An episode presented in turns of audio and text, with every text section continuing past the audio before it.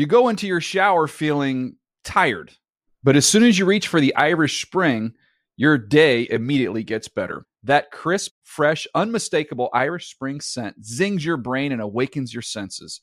So when you finally emerge from the shower 37 minutes later, because you pay the water bill so you can stay in there as long as you want, you're ready to take on the day and smell great doing it. Irish Spring Body Wash and Bar Soap. Fresh, green, Irish. Shop now at a store near you. Getting ready to take on spring? Make your first move with the reliable performance and power of Steel battery tools. From hedge trimmers and mowers to string trimmers and more, right now you can save $50 on select battery tool sets. Real Steel. Offer valid on select AK system sets through June 16, 2024. See participating retailer for details. Open a limited-time 11-month certificate at Kemba Financial Credit Union. At 5.25% APY, it's more than triple the national average, plus it's a safe and secure way to grow your money. Visit your local branch or kemba.org/cb for details. Offer expires May 31st, 2024. APY equals annual percentage yield. Restrictions apply. $500 minimum and $250,000 maximum deposit. Advantage status required. Comparison based on bank rate average. Federally insured by NCUA. Mariota gives it to Henry. Henry bounces it outside. 5, 10, 15, stiff arm, 20, 25, 30, 40, stiff arm, 50, 40, 30. He's on his feet. Big chase, 20, 15, 10, 5, touchdown, Titans, 99 yards. The longest run in franchise history. Forget franchise history, that's NFL history. The second 99-yard run, the disrespect that Derrick Henry showed the Jacksonville Jaguars defense on the way to 4 touchdowns, a 30-9 victory on Thursday Night Football by the Titans over the Jaguars. I'm Greg Rosenthal. I'm with Chris Wesseling. We're going to get to previewing all the Week 14 games in just a minute, but how do you feel, Wes, on a night we watched a play that I'm going to remind you about at your son's high school graduation? I'm going to say, do you remember that Thursday night we were, at work and Derrick Henry ran for 99 yards? I told you I'd remind you about it in 20-something years. I'm going to hope that in 20-something years, when we run into each other, we're not going to talk Titans-Jaguars. No, well, my point is I'm going to say this game, if nothing else, you never know what you're going to get on a Thursday night. It provided one play that I think you will remember. And now that I've said it, and our listeners, we're going to be still doing this podcast at that point, by the way. We're going to be in our late late 60s. I'm happy to be alive. And all of our listeners that are listening to me now, just put like a little reminder and say, hey, remind Greg to remind Wes about that touchdown when old Barnaby Wesseling is graduating high school with a 4.0. Can't imagine the Paramore going for Barnaby Wesseling. What more could you ask from Titans Jags, which I was not, Could have asked for the same Jaguars defense from last week to show up, but that didn't happen. No. You could have asked, for a close game, but at least you got an exciting performance. Does it make you feel any different about the Titans to see them have a game like this? We've seen a couple where they put it all together. No, it doesn't. I think that was a very poor defensive effort by the Jaguars. And I think this Jaguars defense tends to go as the offense goes. Yes. And when Leonard Fournette got stuffed at the end of a 14-play drive that would have given Jacksonville a chance to take the lead, even though they were being outplayed by the Titans, it just felt like they packed it in for the night. But that's a tough one because, and you're right. But people said that when they were in Buffalo, the defense kind of gave up. Well, it's not the first time they had a shutout 4 or 5 days ago. I know it was at home. Well, this is on the road on a short week, and in the middle of. By the way, in the last month of a lost season. Yep, it's all fair, and it's a tough spot they were in. But I don't think A.J. Boye at the beginning of that play with that Henry made the 99-yard run, which is one play after the Titans defense stuffed Leonard Fournette, as you mentioned. I'm more referring to... He's not trying to not tackle him. Miles Jack.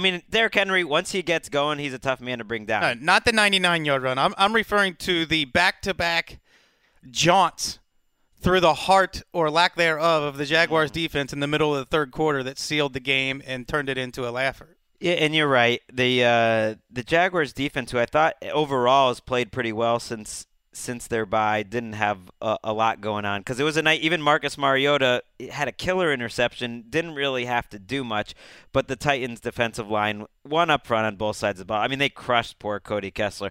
I don't think Cody Kessler, is a future star or anything, but he did not have much of a chance tonight with the lack of a running game and the total lack of offensive line play that the Jags had. They now have one touchdown in his 8 quarters.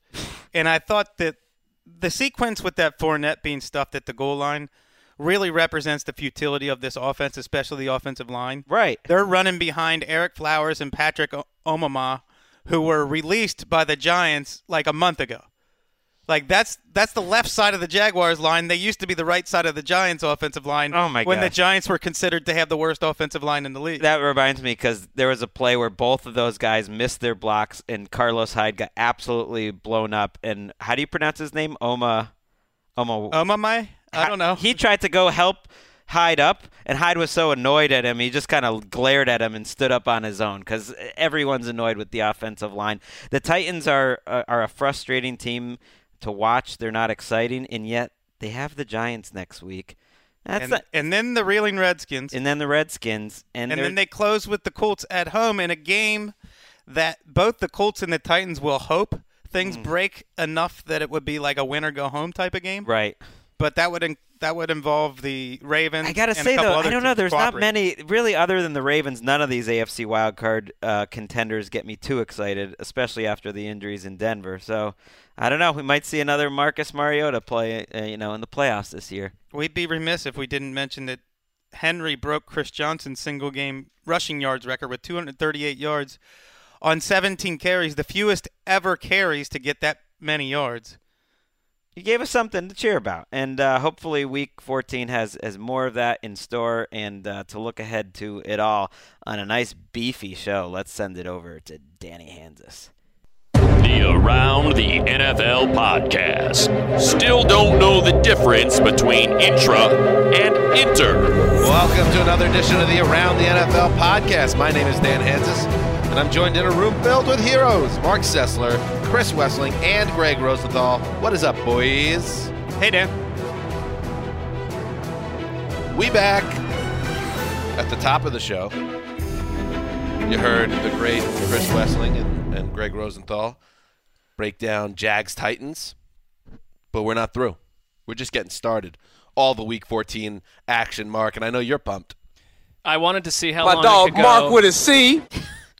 I wonder if he still even knows who I am, but I assume he does. I wanted to see how long it could go without talking in this show, and you blew up my plan. Oh, bummer. You brought me in right away. Always an interesting strategy for an audio podcast. Well, Greg, you have your glasses on today? Yeah, my contacts were bothering me, and the reason you can't really wear glasses in L.A. is it's always sunny, but not today. Ooh. Rainy, no sun. I love it. It's cool. I love this miserable weather. It reminds me of home. Cold and rain, and nobody wants to be outside, and everybody's kind of in a bad mood. Yeah, but you essentially just walk to your car. Like, for those of us that Uber, Wes and I often do that. You get stuck, and then suddenly the Uber that tells you it's 3 minutes away, it's sitting in a parking lot, and so it's actually like 9 minutes away, and you are a soaking hot mess 100 feet from the work front door. Sounds pretty hot. Call your Uber from inside and wait. Such an like, easy why solution. Would you call it and sit outside in the rain? That's a fair point. Coming up on today's show. Oh, that's the siren. The air horn means the 26-hour window to negotiate who gets to be closest to Wes as a groomsman has expired. So I will take that vacancy. I will be closest to Wes. I didn't know that we are a part of the wedding party. Wes was so nice to offer it to us yesterday. We accepted, and now that window is closed, it's all first come, first serve. So I will be closest to Wes in terms of the heroes in this room. I mean, the assumption that you have any control over this, because there's probably 4 or 5 handlers, including the paramour, who is going to be very hooked into, like, the line needs to be done by height. I spoke to her. Well, first of all, all right. Well, then, first of all, the best man is, you know, first. So that's been confirmed who that is. I said only in this room. Right. I want to be closest. I want to be better than you guys, basically. When Wes, the most important moment in Wes's life. I mean, I do remember. I want to be close. I do remember as a impending groom, what I liked are like friends or family or just anyone else that wants to tell me anything about how to do the wedding. Like, that's helpful. Those are the friends and the groomsmen that I really appreciated. Like super high maintenance groomsmen that Wes a month from now is already regretting involving in this. I'll probably get in trouble for this, but I am all for Dan's philosophy of just do things the way you want them, and we don't have to be by height or matched with the women in the party or whatever. No, I'm going to get into. I don't like all these rules. Yeah. Let's just have fun. Yeah. You look over, and I'll just shoot you a little wink. Yeah, I'm not Dan, and like it would never even cross my mind that that's better to be closer or not, right? Isn't that how most humans think? Well, also, you're in a tough spot because you know you're in a 50-50 scenario. You're either going to be closest or furthest because of your height.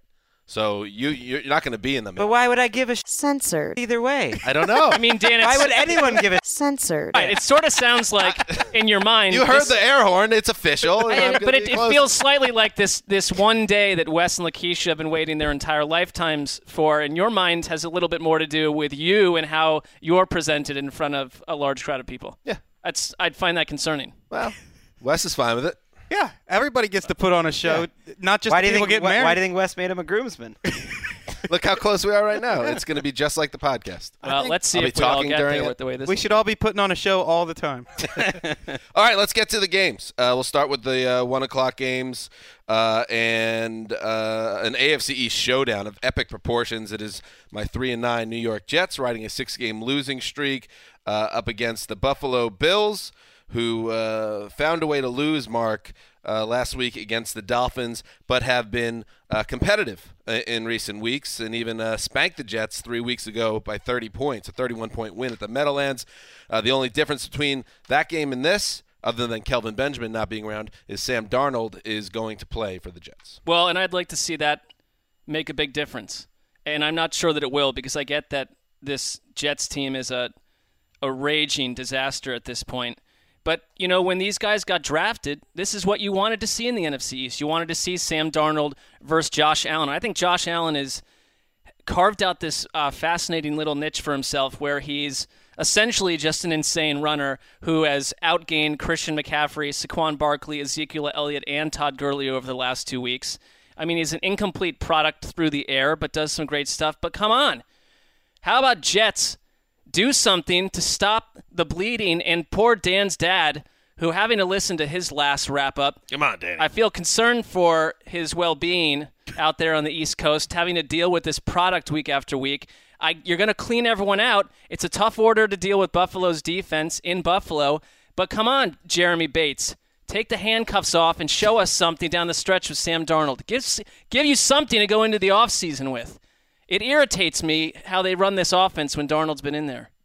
It's been Bates isn't coming back. This is not going to be a Jim Bob Cooter situation where the coach gets fired but the OC stays. It's going to be a total house cleaning. So you wonder, even as a Jets fan, you want Darnold back in the lineup. You want him to continue to get reps and hopefully end the season on a good note. But I don't know how much carryover there is because the whole thing's going to be blown up. I'm at the point now where it's like, just don't get hurt. Please. No serious injury. And that's the most I can ask for, which is not a lot. A couple games can change so much. 4 games is a long time in the NFL. So you could, Geno Smith, 2000. Right. You could feel a lot different if he starts Sam Darnold making the progress that I think. I'm not being too optimistic to believe that Josh Allen started to make the last couple weeks. I'm not saying he looks like a future star or anything, but I think you can see some incremental progress. Not just that he's making some plays, but that he's doing some things you would expect an NFL quarterback to do a little bit better. And if you're a Bills fan, I think you have to be happy because unlike Jeremy Bates and the Jets, I think this Bills staff is returning. I mean, you can never know about the offense, but I remember early in the year you were wondering, Dan, if McDermott could be gone. There's no way he's gone. No, probably not. Let's move on. The 6-6 Carolina Panthers, losers of 4 in a row, travel to Cleveland to face the Browns. The Browns after two straight wins, kind of got smacked down by the Texans, so they were humbled a bit. They fall to 4-7-1, and they are they in the hunt? Would they be in the hunt, the Browns, at this point? No. They are no longer in the hunt. They had a chance to get into it if they won last week, and now they're done. It's the goal, get in the hunt. And then, Wes, on the Panther side of it, who's the most to blame for this four-game losing streak that has really turned the season upside down? Well, I would say in 3 of the 4 losses, or at least 2 of the 4, bad luck is to blame. But also Cam Newton's sore shoulder. The chickens are coming home to roost here. His passer rating has dropped precipitously over the past 4 weeks, and under pressure situations, and sideline throws, and throwing on the run. In almost every category where you can measure arm strength, his passer rating has dropped, and it matches what we saw on film this week, that he can't make some of these throws, especially when the pocket is muddy. He needs to be able to step into the throw, get his whole body into it in order to make the throws. This is a major injury, I think. I mean, there's questions about off-season surgery. He had this shoulder operated on a couple years ago. And so is it one more loss and the Panthers potentially shut him down, or are you going to try to keep him in there hoping to salvage what certainly appears like a lost season to begin with? Well, I think they would wait until they're out of contention, especially with Ron Rivera fighting for his job. I don't think Ron Rivera should lose his job, by the way, because I think that Norv Turner's onto something here and that they should continue on that path, and that over the last 6-7 years, Rivera is about as good a difference-making defensive head coach as there is, or at least he's up there, and I just don't think it's worth blowing it up unless you're this new owner that has like a great idea of what to do. But I would say the biggest problem is that they don't create pressure. I'm thinking of a couple plays in their loss, who was it to? Seattle, where they blitz, which is not something they're known to do, and they still couldn't get pressure, and Russell Wilson picked them apart. Early in last week's game, could not get pressure on Jameis Winston, and ultimately they're not a good pass rush team, and that's what they've been over the years. They're not the Panthers we knew. And keep an eye, Mark, to your point, on Carolina here. If they can't beat the Browns, and it is no shame now to go to Cleveland and lose. The Browns are a team on the rise, inconsistent, but they could beat a lot of teams in their building. If they lose this week, they go 6-7. I agree. Unless Newton is hurting more or has a setback, he'll probably start. But then you got New Orleans the next week. If they don't win that game, if they drop to 6-8, I would imagine they would shut Newton down and begin what could be a really tough and offseason filled with question marks, because they twice operated on shoulder. That's like Chad Pennington's situation, right, for a quarterback, and you wonder if he'll ever get it back. The one bright spot that I see in this matchup for Carolina is watching the way that Cleveland was gashed on the ground early on by the Texans on the run. They just – I don't know if it was the scheme. They had this deep safety thing going on, but it was embarrassing. They haven't really had that happen to them that way. Even though they're the 28th run defense, it was an embarrassing first half the way that they played defense last week, and Christian McCaffrey's on fire. Let's move on to two of the more disappointing teams in the NFC, the Atlanta Falcons, 4-8, losers of 4 straight, and the Green Bay Packers, 4-7-1. They have lost 5 of 6, and that slump cost Mike McCarthy his job. So it's Joe Feldman's first game, Greg Rosenthal as interim coach. There has been this idea, you see it on Twitter, that Aaron Rodgers might take off now, that this could be a change of scenery that sends the Packers off and running. But at what point do we just give up the ghost to the Packers this season? I mean, I don't think it's because Joe Philbin's going to walk in there and inspire the troops or anything. If anything, tying shoelaces, picking up bubble gum. It could happen because Aaron Rodgers is amazing, and he threw a ball 72 yards last week, and no one even noticed in an actual game, and that he gets to play one of the worst. What do you mean he threw it? The ball traveled 72 yards out of his hand in an NFL game. I don't know if I've ever seen that in my life. It's pretty good. He was sort of doing the thing where, like, if it was intercepted, it would have been an arm punt. He was just trying to throw it as far as he could. It almost felt like he was taking out all the aggression from the Mike McCarthy era on that throw and just saying, screw you. But he could. It could be a nice little Philbin narrative after this game, because he's playing a team that's bad at so many different things, especially on defense, and that's why I'm going with this non-consequential game to lock it up. For the Packers. For the Packers. That's right. Everything's just a little bit sloppy with their offense right now. Rodgers himself wasn't setting his feet last game too often, fading away as he throws. A lot of balls at his receiver shins.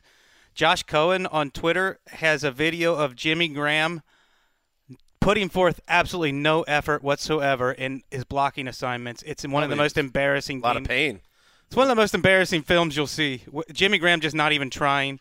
Green Bay Packers wide receivers running very lazy routes, sloppy routes.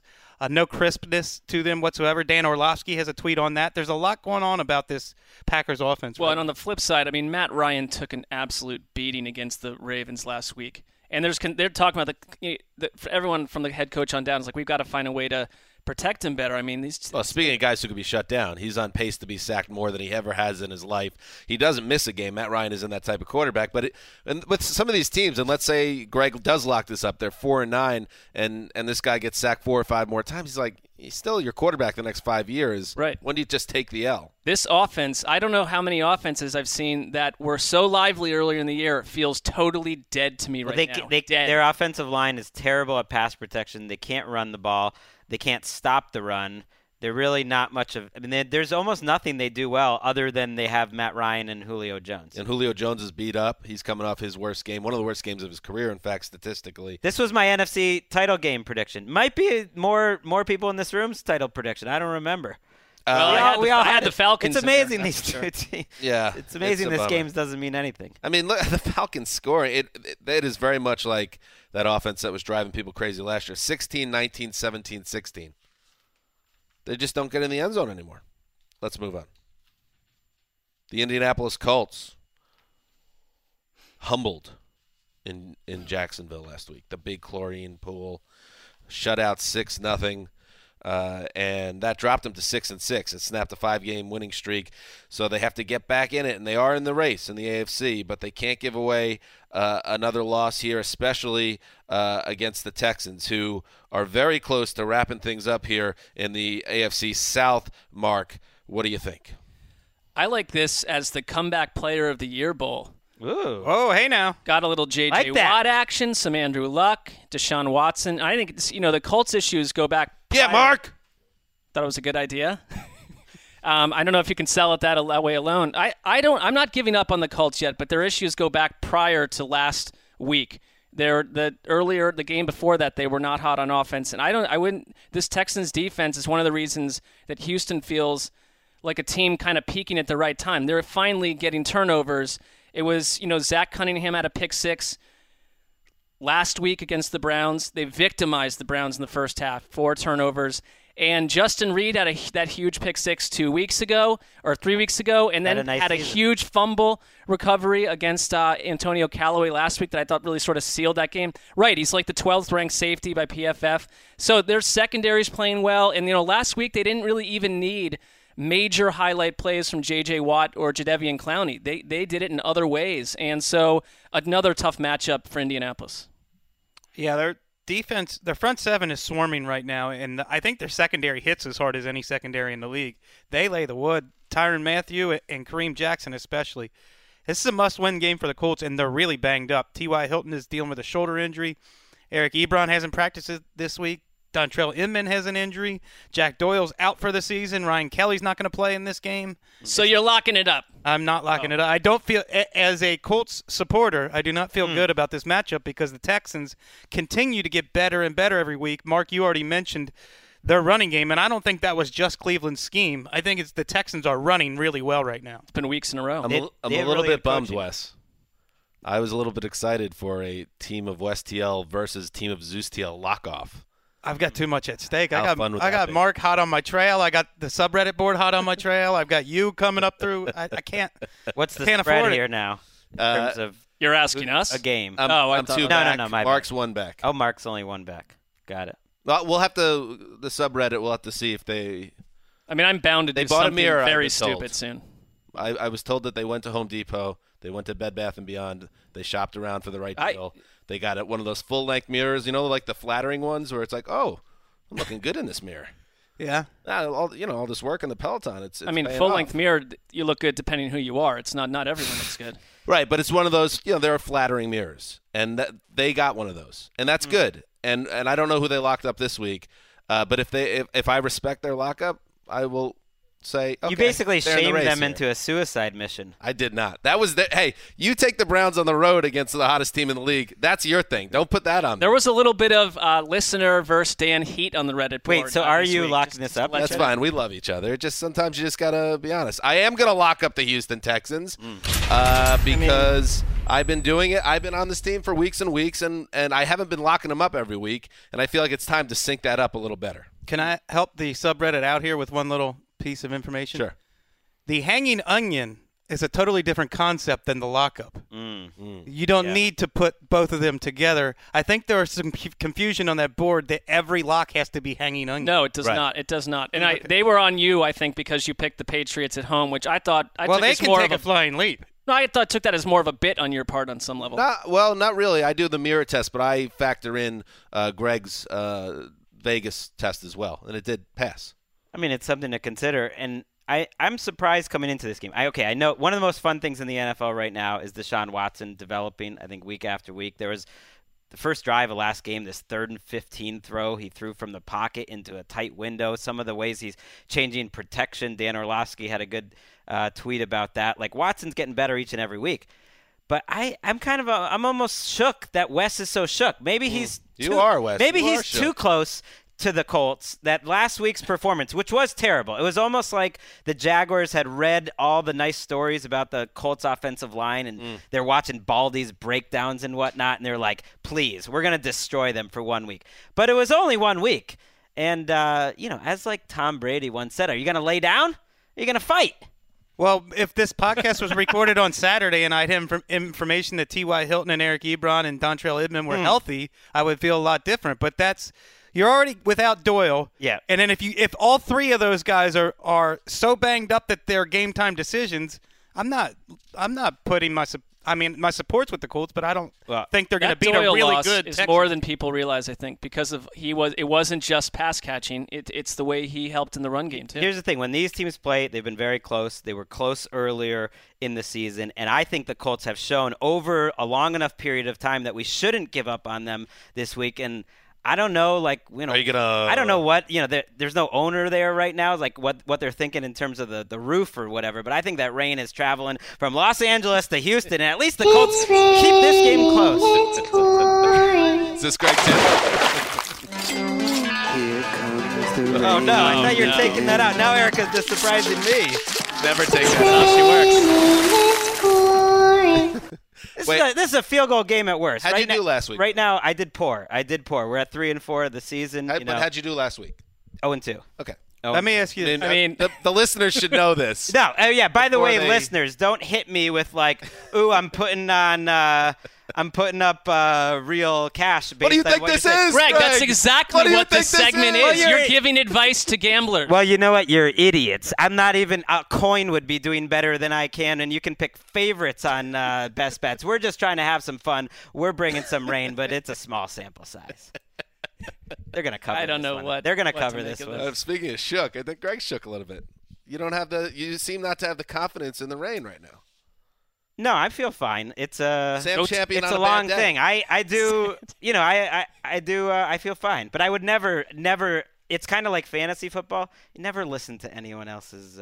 But it's not fantasy. It's real money involving real human lives. Yeah, that's on them. So it's the opposite. You're a grown man. Make your own decisions after consulting data from other people. If you want some tips, I've been having a good season picking games. I think for the health of the bit, I'm not worried about that. I think for the health of the bit, you need a nice little 2-0 week here if you're going to also unfurl a second one of these at some point during the show. I think the bit is more just about life's short. I could die in the rain on the way home tonight. Would I want to keep those rainmakers and that fun in my pocket? No. I'm trying to find on the subreddit, by the way, who they locked up. I can't even figure it out. Anyway, let's move on. The Ravens, 7-5. They've won 3 straight coming out of their bye. All 3 wins with Lamar Jackson behind center. But here is the biggest test for the kid. And we got the Joe Flacco situation going on here too. Chris Wesseling. He's practicing with that hip issue. But here is a real test, not a great defense. Again, Lamar Jackson doesn't hit a great defense, but a game where they're going to have to score points, and this is not going to be 17-14. I love listening to Tony Romo because I learned something from him every time. And what I learned last week was he said the Ravens defense, the way they run their system, they are the best marriage of scheme and talent in the NFL. And this game for the Chiefs is going to be an unbelievable test for their offense because the Ravens put more heat on quarterbacks than anyone else. According to Tony Romo, he thinks this is going to be a good matchup. And I do too. I think it's a contrast in styles like the Cowboys and Saints. And the real problem with the Chiefs defense is they are dead last in run DVOA from Football Outsiders metrics. They don't stop anybody on the run. And the Ravens have about 715 yards rushing in the past 3 weeks compared to, I think, 166 for their opponents. It's unreal. That's one of the most lopsided stats I've seen lately. And they just made Doug Martin and Jalen Richard look like a nice little 1-2 combo. So you're right. I was surprised coming out of minus the multiple fumbles, but yeah. Each running back lost a fumble. All of them. All three. That's fair. But they ran the ball well against the Chiefs. Like, that defensive performance was concerning because they had been trending upwards, and that was one of their very worst of the season. I love this as sort of this ideological tussle because the Ravens the last couple weeks, I obviously not a Ravens fan, but I can get into a team when suddenly they're doing something real freaky like what this team is doing. But I'd still see a lot of mistakes from Lamar Jackson when they try to do something other than have him be one of the more fascinating guys to watch run the ball of our entire lifetime. I found it interesting that Football Outsiders tweeted that they're actually down in DVOA over the 3 weeks that Lamar Jackson has played, and they're way and they're way up in defense and special teams. Well, part of that is he's been turning the ball over and fumbling a ton even when he doesn't lose the ball. And he's missed some open receivers, but as Romo pointed out, a lot of the reason the receivers are open is because of Lamar Jackson, because teams are trying to stop the run on 3rd and 5. So you can scheme up plays, and they're coming up with cool stuff each and every week that defenses really don't have an answer for, at least right away. Like, it's putting a lot of pressure on this Ravens staff to kind of come up with new things every week, but they've been doing it. And I agree. That's what makes football fun. It is, and I agree with you. It is such an interesting matchup when the Chiefs have the ball because the Ravens are blitzing every down. Like, they'll come after you first down, second down. It doesn't matter. If they get you, as Romo was saying, kind of into 2nd and 11, like, they're coming. And the Chiefs' offensive line's been up and down. I mean, they haven't been any great shake. So if you're not getting any running game with Kareem Hunt no longer there and you're into some long yardage situations, you could see Mahomes make some mistakes like he did in the Rams game. And I kind of like the Ravens to keep this one real interesting. They're a little strange. I think they missed Kareem Hunt through the air too, obviously. But I wonder, is this the kind of game where, you know, we talk about all the time, the old Madden or Tecmo game where you're playing your brother and you decide to get a ground-heavy offense and just milk out the entire first quarter. And then, oh, by the way, there goes the second quarter, and you keep the ball out of the other team's hands. It's harder said than done, but this is a better option to keep the Chiefs off the field than a lot of other teams. Well, they've been doing it. They have the most 10-plus play drives, the Ravens do, of any team in the NFL by a decent margin. They've scored points in 18 consecutive quarters, I believe, which is – that's the goal, right? But score every quarter. Eli's probably going to give it to one of you. I want this game. No, I'm not requesting this. That strategy, you can have it, Greg. That ball control strategy, that works. But don't if you fall behind 14-0 or 10-0. You've got to control the game. You cannot fall behind. I think that if this game is close after a quarter, I think it will be a fun game. But I don't know. The Chiefs at home, I could see. This is a nice little MVP potential moment here for Mahomes. Yeah, it is. Because you take care of the Ravens after the week he had last week where he's throwing up just an insane amount of people. Hey, people ask us which Game Pass games to watch sometimes. Go watch that. Just watch the Chiefs on offense last week. It was so much fun. I know you guys are both, and I think Mark as well, have been saying Drew Brees is your MVP pick. But after Week 13, he had to have closed the gap the way he played combined with Brees getting shut down. I totally agree with you because I'll always stick to the fact that it's a story more than like a real scientific study, especially factoring in who votes. But it's like if you put that Saints game back in Week 2 and they just kept doing what they were doing, no one would even remember it. But because it happens on Thursday Night Football, it's like, oh, Drew Brees isn't the MVP leader now potentially. It's just drives me nuts. Well, I think they're 1A and 1B. I would probably. It's also a great race. No, it is a great race. I think Mahomes, it's the best race in a long time. Mahomes is setting records, and he's doing things that you also just your eyes have never seen. So I think he's right there, 1A, 1B. Yeah, and I don't think you can just off the cuff keep saying that Aaron Rodgers is the most talented quarterback in the NFL anymore. Because Patrick Mahomes' talent is up there with anyone. All right, let's move on. The New England Patriots 9-3, first place in the AFC East. They currently have the second seed in the AFC, which would mean a bye for the 9th year in a row, I believe, Greg, if they can hold on to it. They travel to Miami to face the Dolphins. The Dolphins got by the Bills barely last week, Greg, but Pats, this is Pats season. You know, and the kids, they do S-Z-N, Pats season. December football, they take care of business in this spot typically. They do, except not in this spot specifically being Miami. Miami's troublesome. They've lost four or five there. What? It's pretty amazing. This is the one team that seems to get under New England's skin through many eras. In this trip, right. They had a few big losses in the early Pats dynasty era, and they've now lost 4 or 5 there down in Miami. With that, what is Wes laughing? I'm laughing because it's around this time every year that we have to remember Ronnie Brown and the Wildcat? Yeah. Well, they also knocked New England out of the playoffs.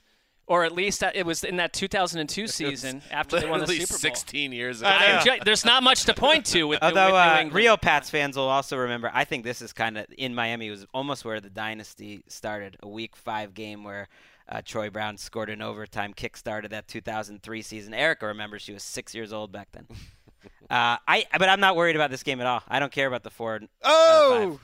I'm not. It's weird. Patriots fans are super panicky because their offense clearly isn't as good as it's been the entire decade. It's the worst Patriots offense since probably 09, which is, you know, it's relative. It's still pretty solid. Wow. But I like the way that they've changed gears and they've been way more aggressive defensively in terms of their blitzes. They're playing a little more of a defensive ball control game because they know it's a little bit of smoke and mirrors, that it's all around the running backs, but it's okay. There's different ways to win games. Patriots won a lot of games last decade doing that sort of style, and I think they're doing it well right now. One thing that's happening with the Dolphins, this came out today, that Xavier Howard has been awesome. We talked about him on Sunday's show.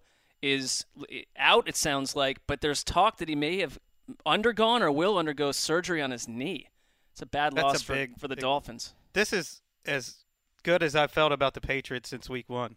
The way they're playing, and I don't think you can just shut down the short passing game or just shut down the running game and then you shut down the Patriots. That's why Greg said you can win it several ways with this offense. That's why I'm going to take the Patriots and lock them up. No, I'm not. All right. I don't do that. That was funny. I like that. Dan's hair was on fire. Yeah, for a second. I didn't say anything. Yikes! It was just okay.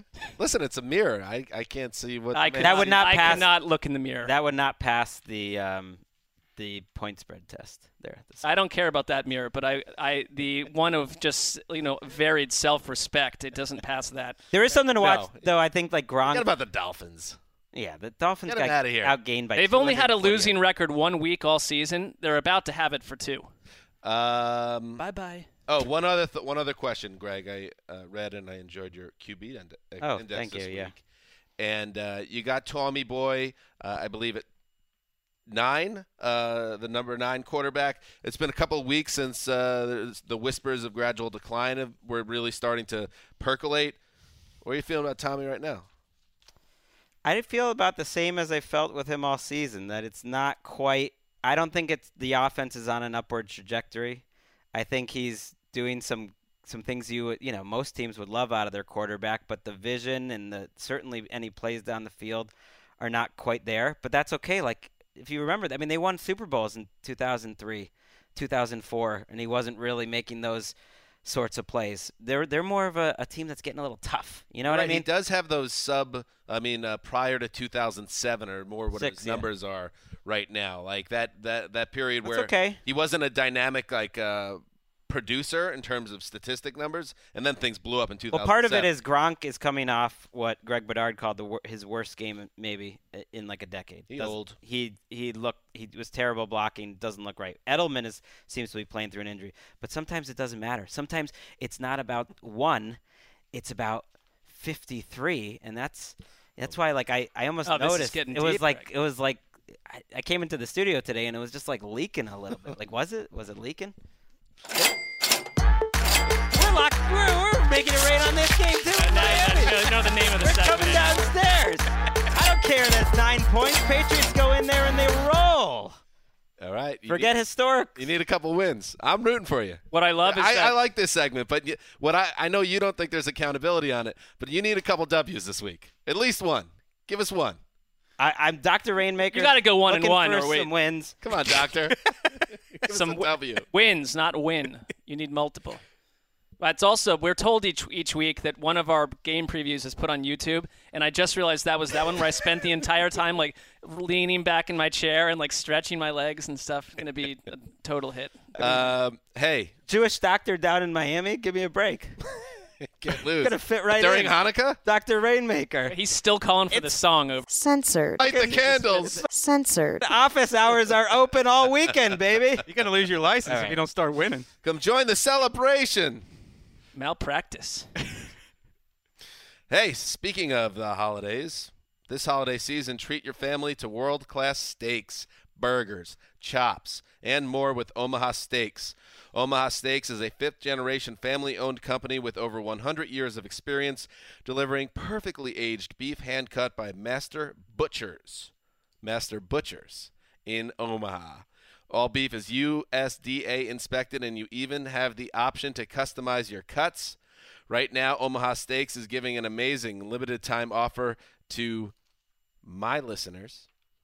Hey, that's what the copy says. I mean, you're always asking for the copy to be adjusted. You could request that to be a little bit more team-oriented, but that's... Or you could just adjust it. Listen, you got to read the copy. That's what they ask for. In fact, look at this. Look, please read the bold points verbatim. It says right at the top. Feel free to personalize anything else. Can people on this show use that code? When you go to omahasteaks.com and enter code AROUND into the search bar, this is for you, Wes, you'll get 74% off Omaha Steaks family gift package, originally $195. Now, 74%? Yep. That's a hefty percentage. Absolutely, guys. Let's stay in business here, please. Now it's just $49.99. Order now and you'll get 4 hand-cut top sirloin steaks, 2 premium pork chops, 4 chicken fried steaks, 4 Omaha Steaks burgers, 4 kielbasa sausages, all beef meatballs, 4 perfectly browned potatoes au gratin, 4 caramel apple tartlets. Mark, that's for you. You could dig in on that. Yeah, plus give those to me. Get 4 more burgers for free. Get this limited time package for only $49.99 when you go to omahasteaks.com, type AROUND in the search bar, and add the family gift package to your cart. I heard Mark Maron in his podcast read that same ad, and I almost see it like as a challenge because I feel like our listeners should be manlier and like steaks more than Mark Maron. We can take them down. Did they send Maron steaks? Mark, how do you feel? I'd love to have Greg a personalized. I didn't hear that. Yeah. With manliness. I think it's short-sighted. It's a jump to conclusions. Yeah, no, that's true. It's also sexist. Like no one likes steak more than my wife and many women. I think you might really have stepped into in it. Multiple ways. All right, here we go. Let's move on. NFC South matchup: the Saints at 10-2. Travel to Tampa to face a frisky Bucks team, Mark, 5-7. They've won 2 straight. Drew Brees, though, I buy into this. Some people say, oh, these are fake made-up sports narratives. I like teams that are angry, and they just got kind of humbled after a hot run, and now it's like I don't want that team after they got shut down for the first time in 2.5 months. Good luck to you, Bucks. There's a couple games like that this week, and I agree with you. I have kind of been sort of just dismissing the Bucks here and there as a bit of a disaster, but I thought they played one of their more complete games last week, and they, it came down to the end against Carolina, but they also in that game fumbled the ball at the goal line. It wouldn't have been nearly as close as it may have been at the end had that not gone Carolina's way. Despite the turnovers, that was a nice change for Tampa Bay to wreak havoc against the Panthers with all the takeaways. But they still remain the team that is allowing the highest completion percentage in the league, the highest QB rating, and has gone. And here comes Drew Brees, and who's completing like 91% of his passes, roughly. That's close. Been better though over the last month, really. Part of it is their opponents, but they got Levante David back last week, and Gerald McCoy came back the week before that. So I think they flipped the script a little bit last week. McCoy was the MVP of that game, and that was, I agree with you, that was their best game overall. This season. I thought Jameis Winston actually played a clean. The things you kill him on, it was a different type of performance from him. And so I don't think it's just to go in and blow out the Bucs type thing. I don't really see much of a home field advantage in Tampa Bay at all. And that the road is where maybe you can get into Drew Brees' mind, I guess. But this isn't like, hey, here's what the Cowboys did. Let's go copy that formula because we're the Bucs. No. Yeah, I'm not going to fall into the recency bias trap here. The Saints should win by double digits in this game. What about outcome bias? Well, yes, I like things that actually happen versus things that happen in other people's heads. Okay, they should, but this is a tough matchup. And some matchups within the division. Why is it a tough matchup? Because the Bucs have beat them two straight. They beat them in Week 17 last year in a pretty big spot for the Saints, and the Saints couldn't get that done. That was the game of the century. I've brought it up. You think these are the same teams? No, they're not. Okay. But Dirk Cutter's 4-3 or 3-2 against Sean Payton. I'm just saying they've struggled against the Bucs. They lost. One of their losses this year is against the Bucs. It should be maybe when we were in London. They're totally different team than they were in September. Absolutely, but I would say the Bucs defense is better, and if the Bucs can avoid turnovers, which they have the last 2 weeks, and this is a much tougher matchup for them. I think the Saints' eyes, because of those recent results, are wide open, that the Bucs are a dangerous team for them. That's all. Is there any way, let's say they pulled this off. Some division matchups like Dolphins, Pats, for whatever reason, it's insane that Dirk Cutter has a winning record against Sean Payton. It also might mean nothing. Is there any shot, if they ever pulled this upset over New Orleans, that Dirk Cutter keeps his job? Is there any way we move into another year of Dirk Cutter? Sure. If they go 8-8 or something, he would have a shot, don't you think? He gone. I don't think that's going to happen, by the way. I'm just saying. This is, if you're listening to the show, you're probably aware. This is for almost every fantasy league, the opening of the playoffs. And you're feeling good if you got Alvin Kamara because the Bucs get tore up. Now, McCoy's back, and that's important to keep in mind. But they are on a really bad streak. 7 straight games where their opponent has over 100 yards rushing. So Kamara is set up well to do some damage. And Mark Ingram. Mark with a K. My dog, Mark with a C. Eric is like, it is already the weekend in my world.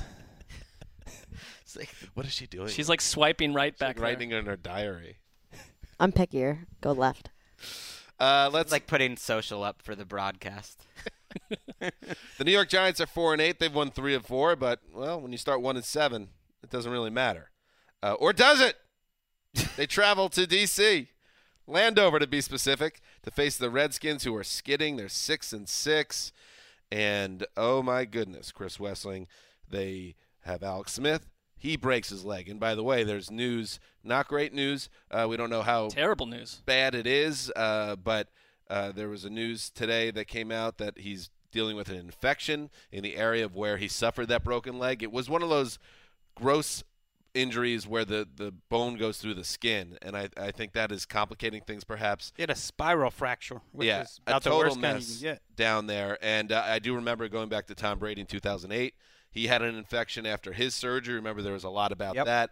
And he ended up fine. So hopefully the same thing with Alex Smith. It's just a part of the recovery process and a little bit of a setback, but that's something to keep in mind. By the way, he's in a hospital room next to Colt McCoy. I find that to be pretty much a picture of the Redskins season. Yeah, that was part 2 of this, is that then Colt McCoy 2 weeks later breaks his leg. Not as ghastly an injury, but it ends his season. So now it is Mark Sanchez against the New York Giants. Chris Wesseling, how you feeling?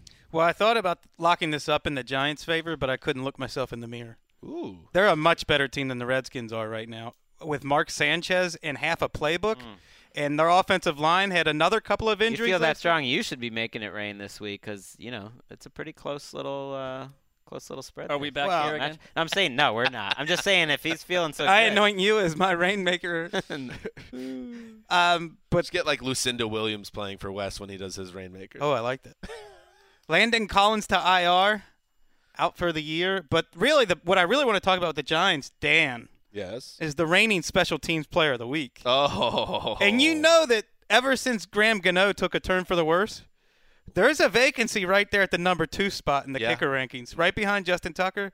And I want to nominate Aldrick Rosas. A guy built like a linebacker. He kicks him from 57. He kicks him from 40. He kicks him from anywhere. He'll tackle you on special teams. Excellent. This guy's money, and the players and coaches love him there, and he doesn't miss kicks. Dan just, reclined and unbuttoned the top of his pants. Or something. Really weird. A very nice kicker, a guy that's going to be, in a lost year for New York football, the kickers have been good for both New York teams. Yeah. So you have that going for you. Hey, and the kick in the elements. I do enjoy the section of the season where Eli Manning, out of spite, continues to ruin the draft pick of the man that will replace him. It's like, smart. That's just like a fun part of the year. Moore said he's not as bad as you want him to be, he is like the Giants. He's the 23rd or 4th best. They didn't win last week because of Eli. They're going to regret these wins. He had some bad plays. I think they're not going to get their quarterback in the draft. I think there is a chance that they'll keep Eli though and draft someone. There's a chance. Well, I'm fine as long as part 2 happens, and not in round 3. Not Kyle Loletta again. Another guy who's going to start flying off the highway in week 8, getting upset at least and running away from cops. And I talked that. That's what you build around. I talked on our Twitter show that they shouldn't get rid of Jay Gruden, who I think's done a good job overall, and he's an offensive coach. But by the way, the Redskins defense, which has been pretty bad overall, is not that injured. And it's still a bad defense, as it's been throughout the Gruden era. So he doesn't deserve a pass for that. I have a deeply unpopular hot take, especially in this room. And it's even a little hard for me to say because my team's quarterback, but I don't think the Giants got their draft pick wrong. Who's the best player in that? That's not unpopular in this room.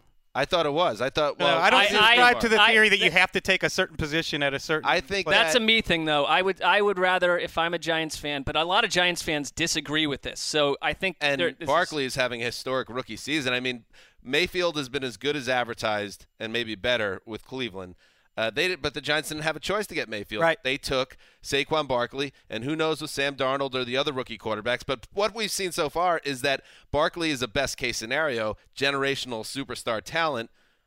I don't think they botched it. I would just say this. I think you can make the right, but you'll feel differently if Sam Darnold turns into who you think. It's so early you almost can't say it. Yes. So I think they should have taken a quarterback there. I do too. I don't think it has anything to do with Sam Darnold. You kind of need time to tell how those other guys. But it looks better now than it did in August. Especially because they seemed to put the message out there that we were in on Baker. But if we couldn't get Baker, then we weren't going to take a quarterback. And so they thought Baker, that there was a significant gap between him. And if it turns out that they were right, then you're right. It also looks better because Darnold's been injured for a while, and we've forgotten about some of his better moments, and he's trapped in a Jets offense where we have no idea what he is. Well, one thing that's different, which I wrote about on QB Index this week, there aren't that many teams that are looking for quarterbacks this offseason. So it might not be as hard for them to maneuver. I don't know what the draft, all of that. It's really just the Giants, the Redskins, and the Jaguars that I think are like absolutely desperate, and the Giants have the worst record of those. And I have to say, same as the Jaguars. As where I grew up, and one of the frustrations of growing up as a Jets fan in Giants country, which is what the neighborhood and the town I grew up in was all Giants fans. They usually seem to get it right, and it would get me so mad that the Giants always seem to make the right decisions and the Jets always mess it up. So we'll see. Maybe they won't get a quarterback and it will be an abyss there for a decade, but let's see how it plays out. Barkley's one of 4 running backs right now on pace for 2,000 yards from scrimmage. That's never happened. I don't think and it's ever been 3 even. Gurley, Zeke, McCaffrey, and Saquon. Let's move on. The Cincinnati Bengals are 5-7. They went into their bye at 5-3 and have lost every game since. And now they travel to the StubHub Center. It might get loud. Hey, we might actually have a majority Chargers fans at the StubHub Center because who from Cincinnati is traveling to see this Bengals team, Greg Rosenthal? They're not. I mean, or they could be masquerading as empty seats, but fair enough. They're not even showing up in Cincinnati, those Bengals fans, and why would they? This is a dead team walking. So let's talk about these Chargers. We did the Sunday night game last week and we enjoyed, but one thing I don't think we really talked about during the recap was in a season full of special Derwin James games. I mean, that was a great statement for Defensive Rookie of the Year. I thought that was his best game of the year. He did a little bit of everything. And who's his competition? Darius Leonard, Leighton Vander Esch, Bradley Chubb. To me, this Lander Vander Esch is rugged.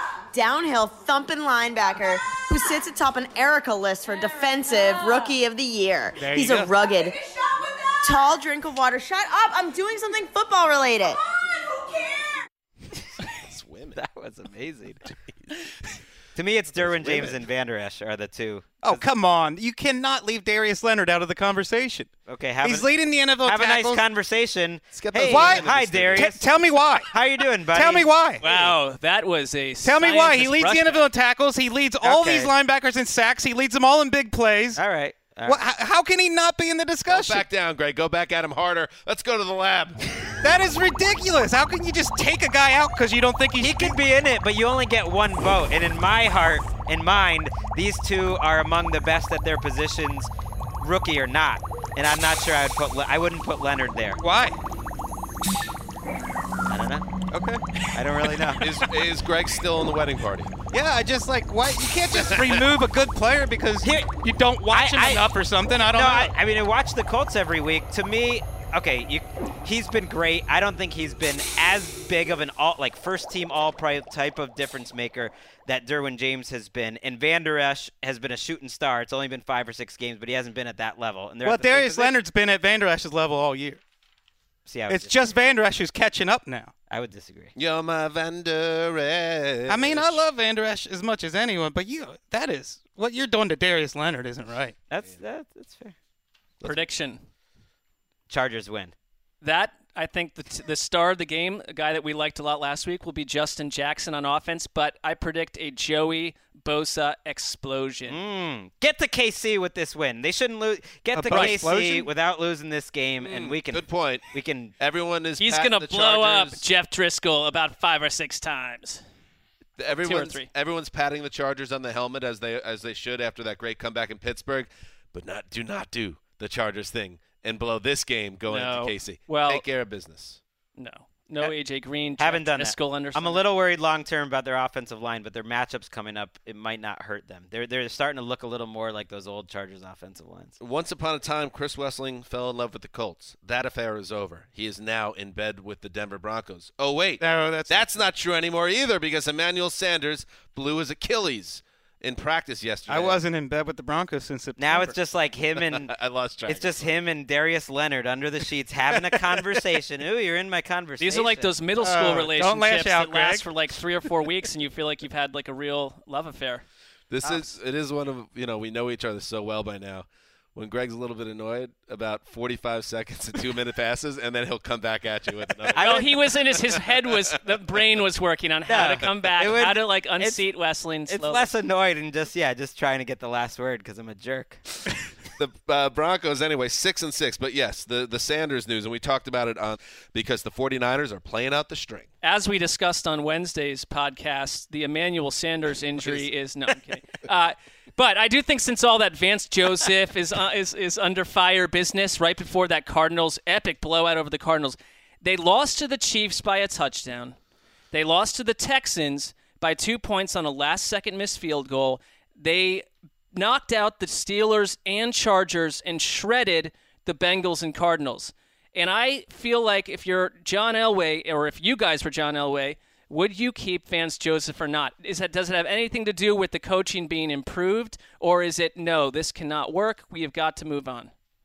The last month of the season has to play out in order to say that. If they crater, if they just fall on their face. What if the season magically ended today and you had to make the decision today? I don't know. Stumped you. Because he's done a good job getting that defense to turn around, but his strategy at the end of halves and at the end of games is so bad that I don't know. Seems to kill him with a decision almost every week in one way or another. He's fifth in DVOA right now, the Broncos are, which is wild. And there's a decent gap between them and the next group, which is the Steelers, Bears, and Patriots. So they have been, to your point, they've played good teams tight. They've been unlucky with injuries. I mean, they're missing 3/5 of their offensive line. I do think, though, this is a matchup where it is fair to criticize John Elway because the man that he most strongly considered for that job other than Vance Joseph, or at least thought about, was on the other sideline, Kyle Shanahan. And I think that would have been the way to go. And there was some thought that Kyle Shanahan is going to want to do things his way and have a little too much say in personnel, and Elway didn't want to give up that control. A lot of hirings are made that way, trying to preserve your own power, but maybe that's not what's right for the whole organization. This regrets for John!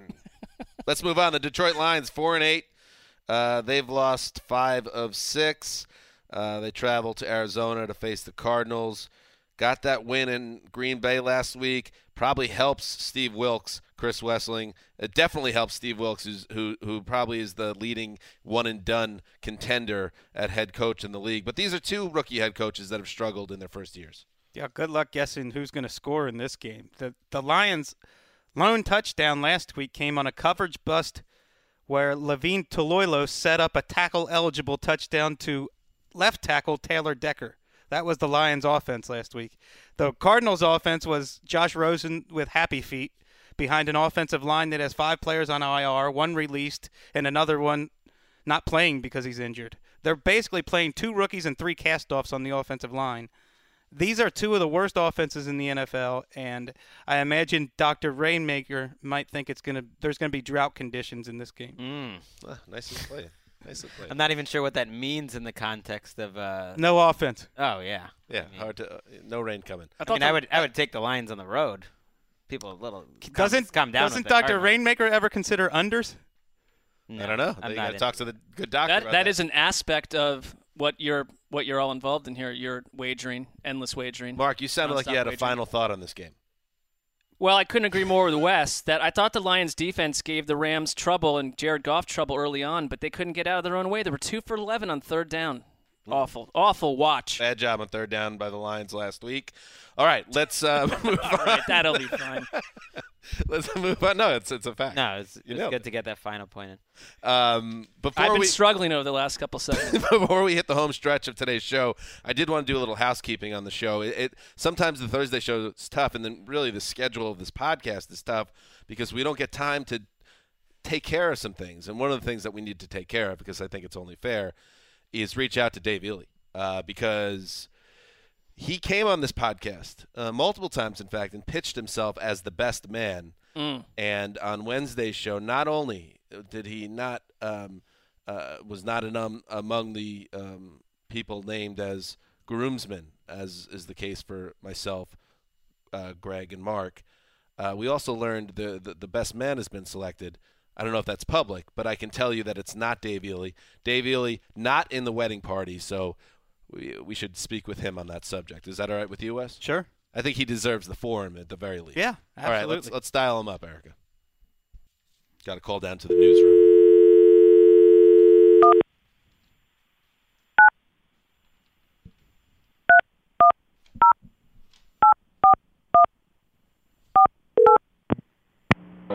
NFL, it's David. Hey, Dave, what's up? Hey, how's it going? You tell me. It's going fine. I actually, I know what this is about, and I have a speech prepared. So if you don't mind, I'd like just to get my statements out of the way first. No, I in setting this up, I said it's only fair that you do get this forum because obviously this is a crushing personal setback. Go ahead. Another. The latest. Earlier today, I congratulated Lakeisha and Wes and offered to work with them on behalf of our country. I hope that Wes's best man will be a successful best man for all Americans. This is not the outcome I wanted or we worked so hard for, and I'm sorry we did not win this competition for the values we share and the vision we hold for Wes and Lakeisha's wedding. I know how disappointed you feel because I feel it too, and so do maybe 5 other people on Twitter who invested their hopes and dreams in this effort. This is painful, and it will be for a long time. But I want you to remember this. My campaign was never about one person or even one wedding. It was about the country we love and sparkling rosé for any and all occasions. What the hell is he talking about? A famous person once said, "It sucks not to be Wes's best man, but it was an honor to be considered, even if only as a bit for a podcast."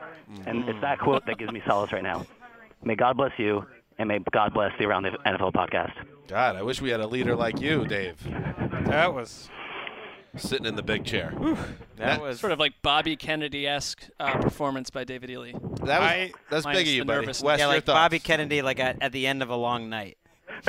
My takeaway from this is I've seen Dave's leadership up close and personal. It's something to behold, and for that reason, I am not surprised that he had 4 people along with him on Twitter for this.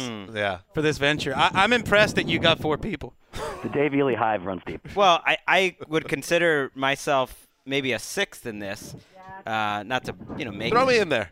Okay, a 7th with you, Dan and Mark. 8th, because I think people forgot early on there was a lot of best man talk, but I took I got involved in another conversation. I was taking plus 350. He doesn't even get invited. And make it rain. I mean, are we? Do we have a resolution on that?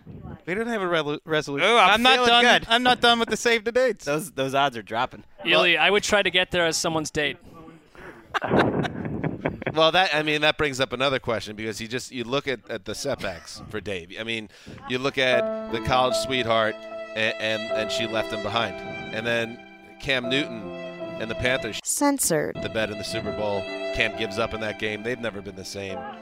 And then you just have to wonder, after this latest setback, at what point, when does Charlie Brown kick the football? Is that rhetorical, or are you asking me? Good answer. No, but it's like, if your ex-girlfriend that dumped you, Ely, if she invited you to her wedding, would you go? I kind of feel like you would say no, and wouldn't it be the same way with Wes? Wouldn't it be too hard to see him up there at the altar? I mean, I think slightly different circumstances, but it would be tough. Yeah, it would be tough. Yeah. She really hurt you. That's true. All right, Dave, we got to wrap this up. The pain with this one is more fresh, though. Yeah, that's true. It's like ripping off a Band-Aid. It does bear the whiff of what happened with you and her, though. I guess so. I mean, you are the expert there. All right.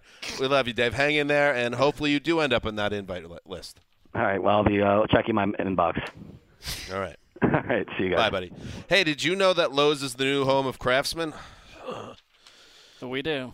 You'll find an ever-growing selection of mechanics tools, tool storage, and more in-store and online, ready to help tackle projects throughout your home, like Craftsman's – Wait a second. Whoa! Like the Craftsman's V20 cordless power tool lineup, which features a high-capacity lithium battery that's part of Craftsman's interchangeable battery system, so it works with all the tools in their V20 lineup, giving you the runtime you need and the power you deserve, not to mention a longer cycle life, resulting in an extended battery life. You also want to check out the V20 brushless power tools, proudly made in the USA with global materials in Charlotte, the hometown of Dave Ely, North Carolina. These brushless motors deliver high efficiency and greater durability. Pair them with Craftsman power tools, accessories like drill bits, saw blades, 2 saw blades, and more. Lowe's is my new go-to destination, but all of our go-to destinations, where we can explore the latest innovative Craftsman products, including their new V20 power tool battery platform. Lowe's is the new home of Craftsman. Are you one of those people who always felt you could write a novel? You watch all these other people publish their books and wonder, what about me? What if we told you, you have that power too, even if you never wanted to write a book to begin with? The Novel Writing Shop in Encino, California has been churning out award-winning novelists since 2014. Our method is foolproof. If you're a working person, simply tell your employer you need 3 weeks off from work. Do it with confidence, because we're about to change your life. If you don't work, but perhaps parent children full-time, tell friends and family to pick up the slack for the next 21 days. Oh. The Novel Writing Shop in Encino, California will take it from there, putting you through our workshop, which guarantees, that's right, guarantees that you will exit after 3 weeks with a fully edited novel between 500 and 750 pages in length. I know what you're thinking. I've never written anything longer than maybe a term paper on the Cuban Missile Crisis. Oh. Don't worry. Many clients come to us with no interest in writing whatsoever, nothing beyond emails and texts. Some of them do nothing more than sext people, but it doesn't matter. Oh. Every one of them exit the Novel Writing Shop in Encino, California, with a novel of at least 500 pages. And guess what? No less than 94% of these novels go on to be published in lucrative deals that lead to more work. You are guaranteed to become a public figure. So what you're really telling your employer is, see you later, bitch. Censored. Come on down to the Novel Writing Shop in Encino, California, and find out who you really are. A lot to unpack in our ads today. That's a lot of promises there. A lot of promises. A lot of promise for the Dallas Cowboys. 7-5, first place in the NFC East, winners of 4 in a row. They host the Philadelphia Eagles in a late game. This feels like a game that, they're going to send Joe and Troy there. Feels like it. I don't know. You're the expert, Greg. You know this stuff. But it feels like, let's get Troy and Big D. And Troy lives like 5 minutes away from here. Yeah, and Troy can give his, nice spin on the NFL from his old haunting grounds. Yeah, and the Cowboys are stomping grounds? highly rated. You know, they're involved in like 9 of the most highly rated 10 games of the year. Just makes sense. Anyway, Greg, Cowboys gunning for 5 straight. You think the Eagles are going to shake up the NFC East once more? I don't. Neither do I. I think the Cowboys are a better team. I don't count the Eagles out just because of the style that the Cowboys play. I invites close games. I don't think their offense has made massive strides over the last month, but their defense has. I mean, and there was nothing.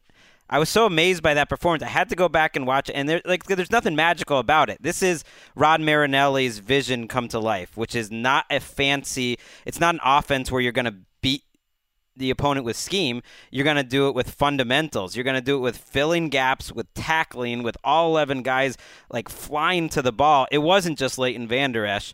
Although there was one play that was amazing where it was a total busted coverage. He knew it before the snap. He was trying to tell his teammates. No one knew. And so he just filled the gap on the other side of the field by himself. I mean, Alvin Kamara could not get to the outside against this guy. He's incredible. But it was all 11 guys. Noah Brown had a great game. Byron Jones had a great game. DeMarcus Lawrence ate Ryan Ramczyk for lunch. That's a potential all-pro. He wasn't picking on the other side of tackle. So it's everyone playing well, and I just can't believe that they're going to give up more than 16 points to this lackluster Eagles offense, and I feel like the Cowboys will find a way. How are we feeling about Rod Marinelli as assistant coach of the year honoree? Well, I heard on the broadcast last week that Chris Richard is the one who actually calls the defensive plays. On the broadcast, Erica's podcast? That feels a bit on the actual NFL broadcast of the game. And he is getting some love, absolutely. So that's a good... Well, so I think the answer is Rod Marinelli is not even in the running, not even close. But it should not even be considered. But here's the thing. You've watched this defense for 7 years. They kind of play the same way every year, and this is what he's counting on. You're counting on great players to kind of play free, and it doesn't look like Sean Lee's going to be back for this game, but I don't think they need him. Well, I think the Eagles' offense, there's some real improvement there with Josh Adams, and Golden Tate had his best game by far. Yep, that's right. I don't know about Camus Grugier-Hill's defense. And I don't know who this guy is to be calling Ezekiel Elliott and DeMarcus Lawrence and Jalen Smith chokers. Right. So, well, you know what? Camus Grugier-Hill, I'm locking it up. Cowboys win. Take that. Nice lockup. I was thinking about the Cowboys as well, and now I feel even better about it because then I can't make up a game. I got to make up a game on you. I looked at this, and I was thinking all 3 of you guys might lock this game up. It feels good. Well, Mark was saying he likes the Eagles in this game. I almost locked the Eagles, not because I think they're better. I just think that this is how the season works out sometimes. And sure. There's no reason the Eagles couldn't win like a 17-16 type game. They haven't put together the complete performance yet. And I guess as someone, and maybe I'm almost acting like a fan here because I want the Eagles to be good, and I've been frustrated watching it week after week, waiting for that complete performance. Even from the offense last week, that was a little disappointing what they did against Washington. I know they came on in the second half, but I have not seen a complete game during this 2 games. But if you even close, if you did want to make the argument for them, you know the weakness is absolutely in the secondary, which is still really banged up, really in the back 7. And do the Cowboys have the mindset and the talent to take advantage of that? Well, sometimes the secondary affects the run game when you blow assignments and an Adrian Peterson goes for 90 yards. This would be an epic lockup. I'm very tempted, but I think that there'll be an epic lockup down the line.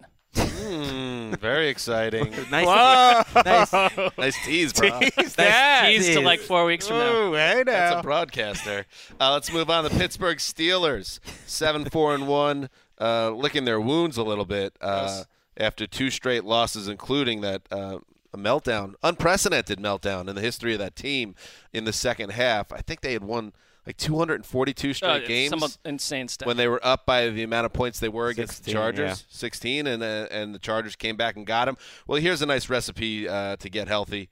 You got to fly across the country, and Pittsburgh doesn't travel well. It's one of those weird stats. But still, Mark, it's the Raiders, and they stink. Oh, I mean, there'd be no excuse for Pittsburgh to lose this. And no James Conner. That's not an excuse. This is a Raiders defense that's given up 42, 40, and 34 points twice over the past 5 or 6 weeks. Derek Carr is getting killed. They did some okay stuff against the Chiefs, but they also can't get out of their own way. We talked about the 3 fumbles by 3 different running backs, which was a killer in that game. I still never felt for any minute that they were going to have any chance to beat Kansas City. So the Steelers get right in a messy, sexy bloodbath. in Oakland. You love those blowouts. That was. Yeah. I like a nice gigantic blowout here, like a nice. I don't know if that you're going to get that, but something like 35-3. That was one of my favorite, like a Nick Mullins reprisal type act. Favorite Showtime, originals back in the early '90s. Sexy, messy bloodbath. Bring it on. Any other thoughts about this game, gentlemen? Jalen Samuels, who had more catches than carries in college, is expected to start at running back with Stephen Ridley in the mix. Evan Silva from RotoWorld compared Jalen Samuels to Marcel Reese, the former Raiders fullback / H-back. Mark Davis once called the one player that they were building around the franchise building block. I'm not worried about that. You had a problem with that? No, not at all. I'm not worried about the Steelers at all. They're still really good up front on both sides. Both of the last two games have been a little fluky in what's happened. I will say, though, Doug Martin and even Jalen Richard, too. It's like my guilty pleasure right now is watching old Dougie. I've always liked Doug Martin. I think he's running kind of well. I don't know. I'm always biased. I like his style and everything. He's run pretty well the last couple weeks, Dougie Martin. And John Gruden says he wants him back next year. We all have our fetishes, Greg. Enjoy, and these Raiders fans. Two losses have killed the Steelers, who are trying to get a bye in a home game. They got to win out to get to 11-4 and get help. And they can help themselves a little bit if they can beat the Patriots. But even if they went out, 11-4 and 1 might not be good enough with the Chiefs, the Chargers, and the Pats all ahead. And the Texans, And the Texans, excuse me.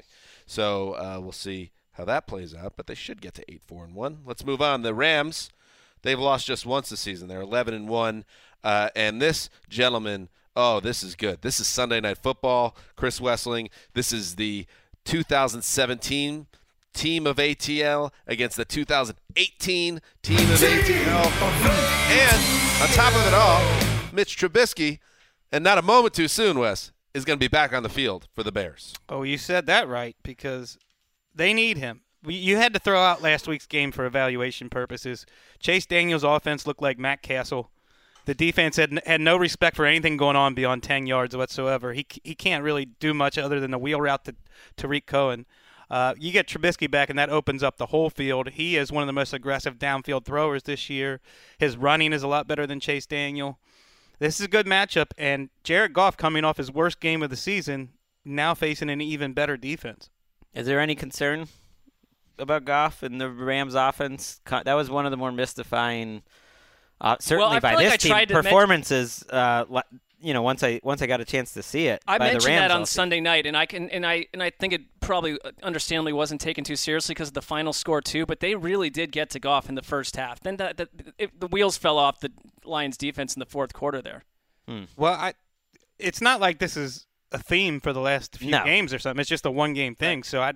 So until I see it happen more than once. It was just interesting, kind of coming off a bye. I thought they'd play well. They also didn't. Who knows? They've tried different strategies in terms of not practicing practically at all for 2 straight weeks. Maybe that hurt them. Who knows? That is an interesting strategy. I mean, they didn't practice during the whole bye and then leading up to the Lions game nearly as much as most. Did they watch film or? Would. Yeah, they were meeting and doing all that stuff, but they've had a lot of different ideas, and for the most part, it's worked. But this is as good an 11-on-11 matchup as you can have, because the Rams barely substitute, the Bears barely substitute. They have guys who just know what they're doing and play the Bears defense and the Rams offense about as well cohesively as a group as any, and they're going to be going up against each other. We got to start this podcast early so we can watch this thing. Good choice. I think that's a good idea. That Dante Fowler trade is starting to look good for the Rams. I thought he had the best game of his career last week. A sack, 2 stuffs, 2 tackles for loss. I mean, this guy was all over the line of scrimmage. I think you need the Rams to play, and their offensive line has been really great this year. The game of the year, and then they'll take care of business. Any other thoughts on this matchup? Let's pick this game. Mark? Rams in a nail-biter, I think like a 25-22 type game.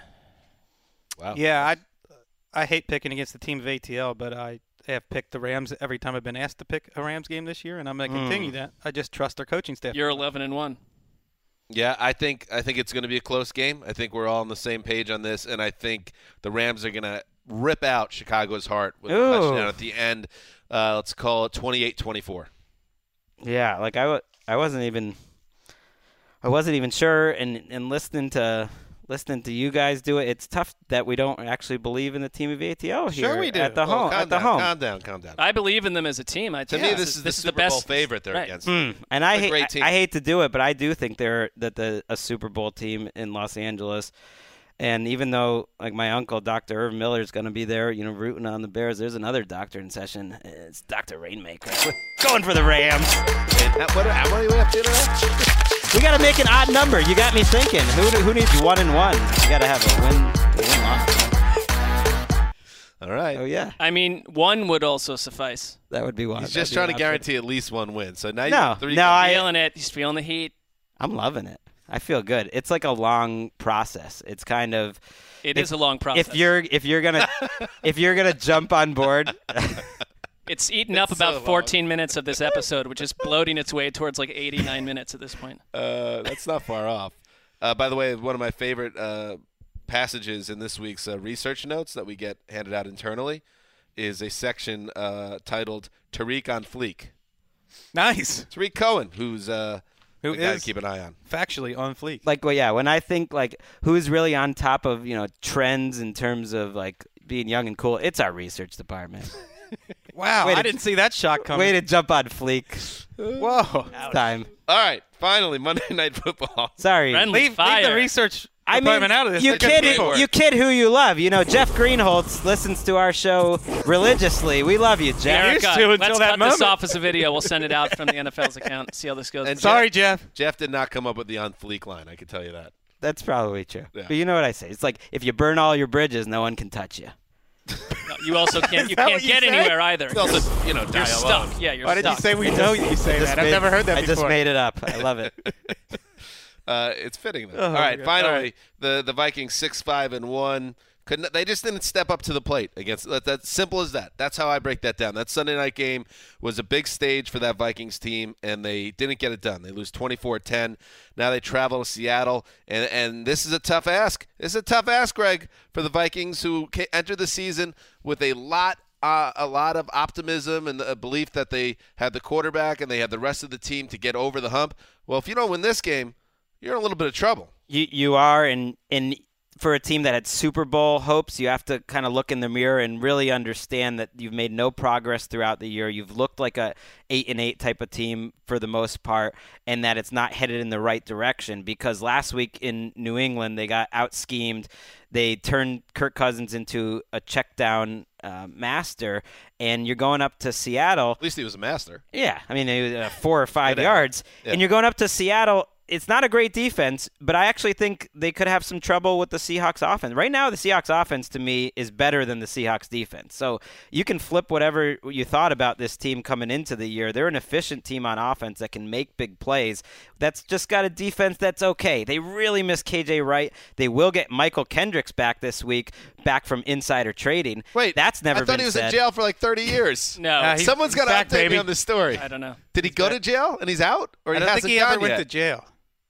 He got a prison sentence, like a sturdy prison sentence. Well, no, this was just NFL suspension. I think it got suspended or whatever. Down, didn't NFL suspension. I mean, I hope that's the case. I think that it takes a little weird when these guys get buried for the insider trading. I get that it's messing with the financial system of our country, and it's very tricky business. But it's like a guy cheats on his taxes, and then he gets sent to the pokey for like 14 years, and it's like, oh, let's calm down a little bit. Come back to us, justice system. I like the idea that you think that the justice system wrapped this case up in like 10 days before he was assessed. I mean, it's going to take like months of boring stories. No, he was guilty, though. I mean, that was why they suspended him. He pled guilty, and we're not aware of the details. I mean, yeah, we are wading into territory. We could find out, but clearly he's not in jail. He's going to be on the field, and they need him because I'm not certain of that. They got a little too much Austin Calitro. They got a little too much county on Bobby Wagner to do everything. I do think they're vulnerable if they played a good offense. I don't think the Vikings are that offense. I do know nothing about financial district and insider trading business, but I do know something,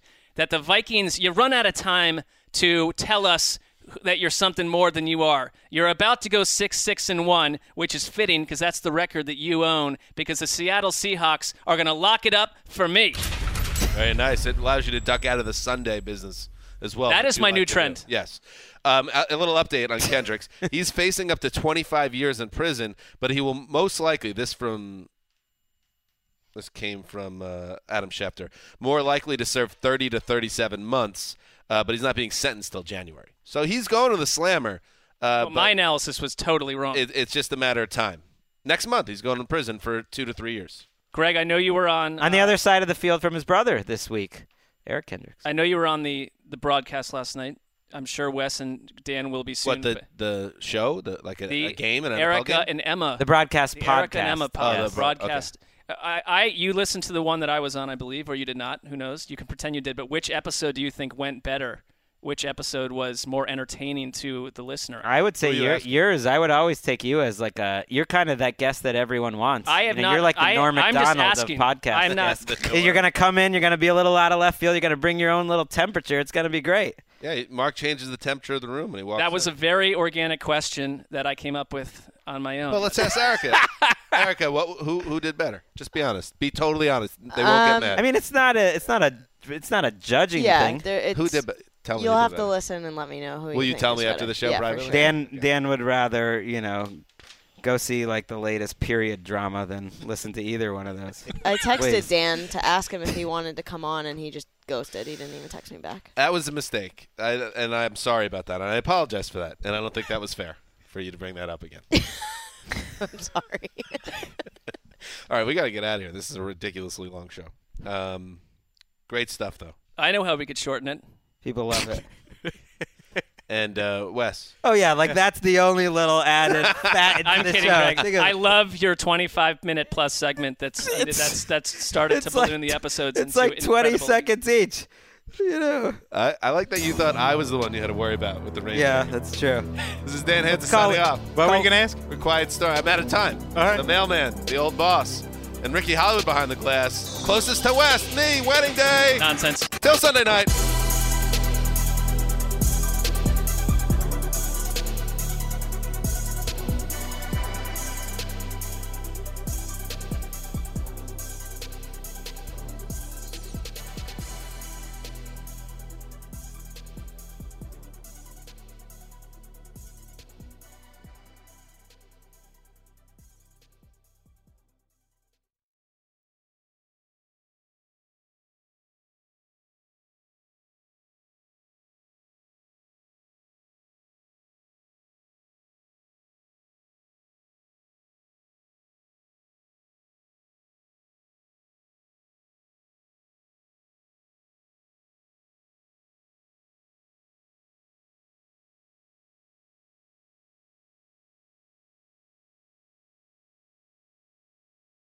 You go into your shower feeling tired, but as soon as you reach for the Irish Spring, your day immediately gets better. That crisp, fresh, unmistakable Irish Spring scent zings your brain and awakens your senses. So when you finally emerge from the shower 37 minutes later, because you pay the water bill so you can stay in there as long as you want, you're ready to take on the day and smell great doing it. Irish Spring Body Wash and Bar Soap. Fresh, green, Irish. Shop now at a store near you. Open a limited-time 11-month certificate at Kemba Financial Credit Union. At 5.25% APY, it's more than triple the national average, plus it's a safe and secure way to grow your money. Visit your local branch or kemba.org/cb for details. Offer expires May 31st, 2024. APY equals annual percentage yield. Restrictions apply. $500 minimum and $250,000 maximum deposit. Advantage status required. Comparison based on bank rate average. Federally insured by NCUA. I'm late for a very important date. Time is running out to score adult theme park tickets at child prices from Undercover Tourist. This summer, make your Walt Disney World vacation more affordable than ever. Escape into a place where magic has the power to transport you into stunning worlds and your favorite stories for less. Buy from Undercover Tourist, an authorized seller, and link to official Walt Disney World apps so you can add on Genie Plus and Lightning Lane upgrades easy. Book your adult theme park tickets at child prices with Undercover Tourist now and save. UndercoverTourist.com.